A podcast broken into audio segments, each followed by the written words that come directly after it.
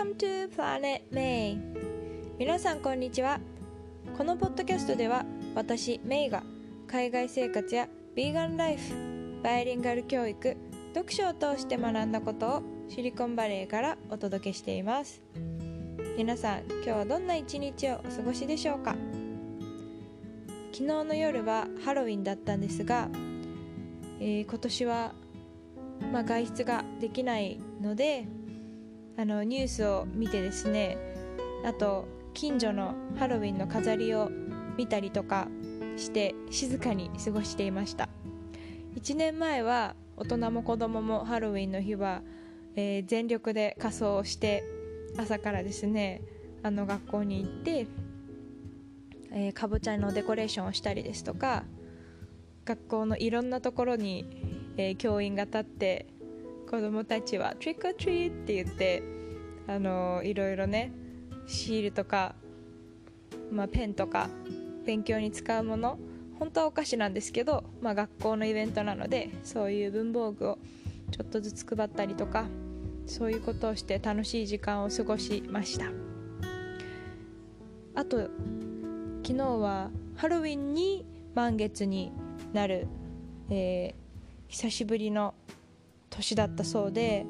46年ぶりに10月31日に満月になったそうで次は2058年の38年後に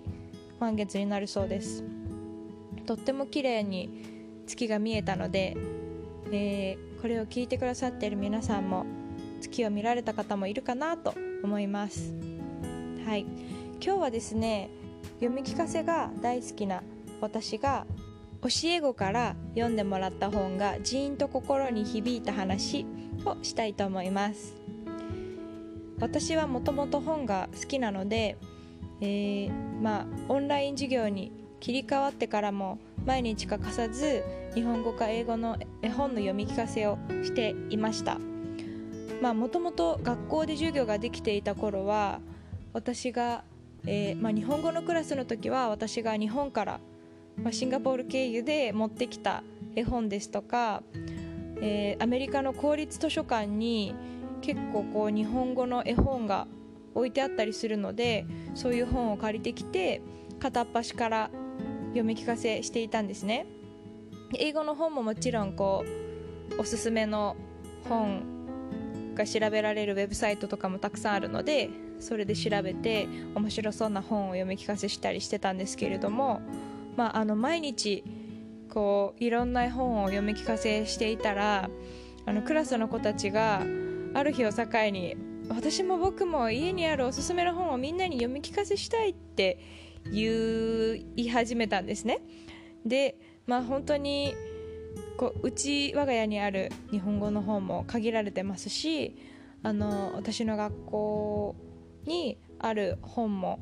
もちろん限りがあるので特に日本語の本は本当に貴重なのであの友達におすすめしたい日本語の本がもしあったら持ってきてねっていう風に声をかけたんです。そしたらあのその日からもう日替わりで素敵な日本語の絵本をねクラスの子たちが持ってきてくれるようになってまあ私に読んでほしいっていう子もいれば自分で読みたいっていう子もいてこうすごく楽しく日本語を使うあのかけがえのない時間になってたんですね。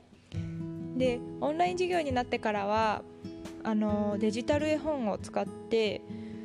こう、まあ、仮にね本を新しい本を借りに行けないのでデジタル絵本を使ってインターネットで本を読み聞かせしていたんですけれどもある時あの普段はシャイな男の子がおすすめの本を読みたいって言ってくれて読んでくれたことがあったんですね。でその名も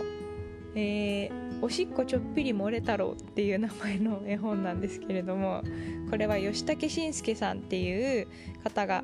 書いてる絵本でこの吉武慎介さんの絵本はあのリンゴかもしれないとかあのご存知の方もいるかと思うんですけどとっても面白い視点でこう子供目線で書いている本なのでまあ、あの絵もすごく素敵ですし私はもともと吉武さんの本が大好きだったんですけどその子供のね気持ちを代弁するような言葉とかがたくさん吉武さんの絵本には書かれているので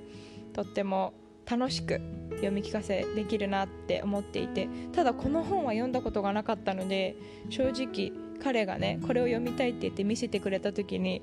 おおこれはまたすごそうなのチョイスしてきたなって思ったんですけど名前もねちょっとインパクトがあるので。でも、まあ、いろんなジャンルの本に触れることを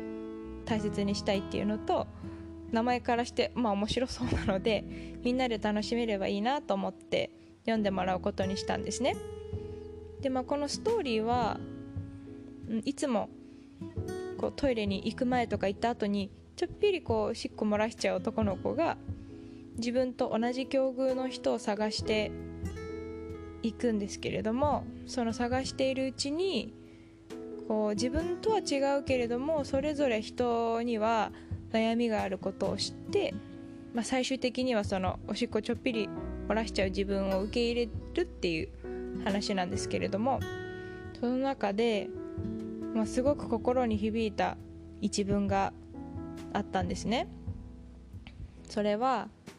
外から見たら分かんないけどみんなそれぞれその人にしか分かんない困ったことがあるんだなっ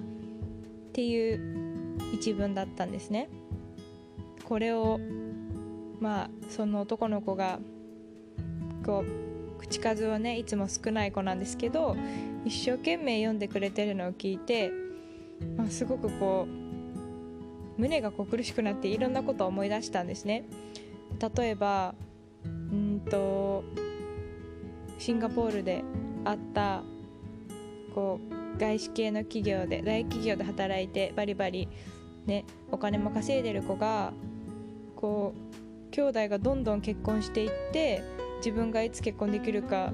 すごくもう不安でたまらないって教えてくれた時のこととかうんとマレー語や広東語や中国中国語ですね広東語、えー、英語、まあ、何か何カ国語も話せて周りからは羨ましがられているシンガポール人の友達がでも自分ではそのどの言語も中途半端な気がするって言っていたこととか、うん、そういうことを思い出してこう周りから見るとその人のいいところとか羨ましいところしか見えないことが多いけれどもそれはまあそうやって周りの人にみんながこう苦労を見せていないだけで人それぞれいろんな人生のタイミングで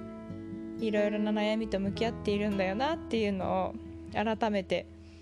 考えながら読み聞かせを聞いていました。あの隣の芝は青く見えるみたいにやっぱり見えないところがあるだけでうん。いろいろ。その人にしかわからない苦労ってあるんだよなっていうふうに考えていました。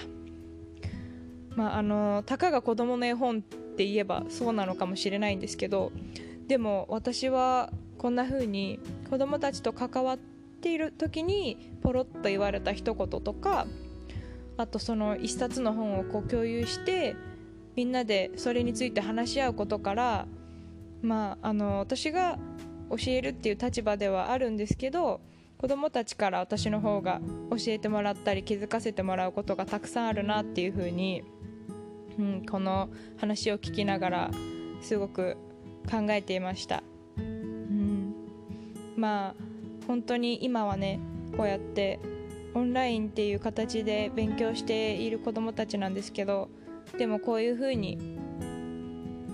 オンラインという場であってもこの子たちとねこの時間を共有できて本当に幸せだなっていうふうに感じた瞬間でもありました。うん。まあもしかしたらこれを聞いてくださってる方も今悩みがあったりとかなかなか周りに理解してもらえないことがあるかもしれないんですけど、うん、あのきっといつかはね思いを共有できる仲間と出会えたりとかなんか自分で振り返ってみてあそんなことで悩んでたのかって将来笑い飛ばせる日が来るはずだと私は思っているのではい。あの明るくというか前向きに過ごしてほしいなって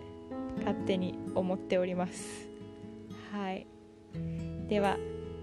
今日も最後まで聞いてくださってどうもありがとうございました。それでは。See you next time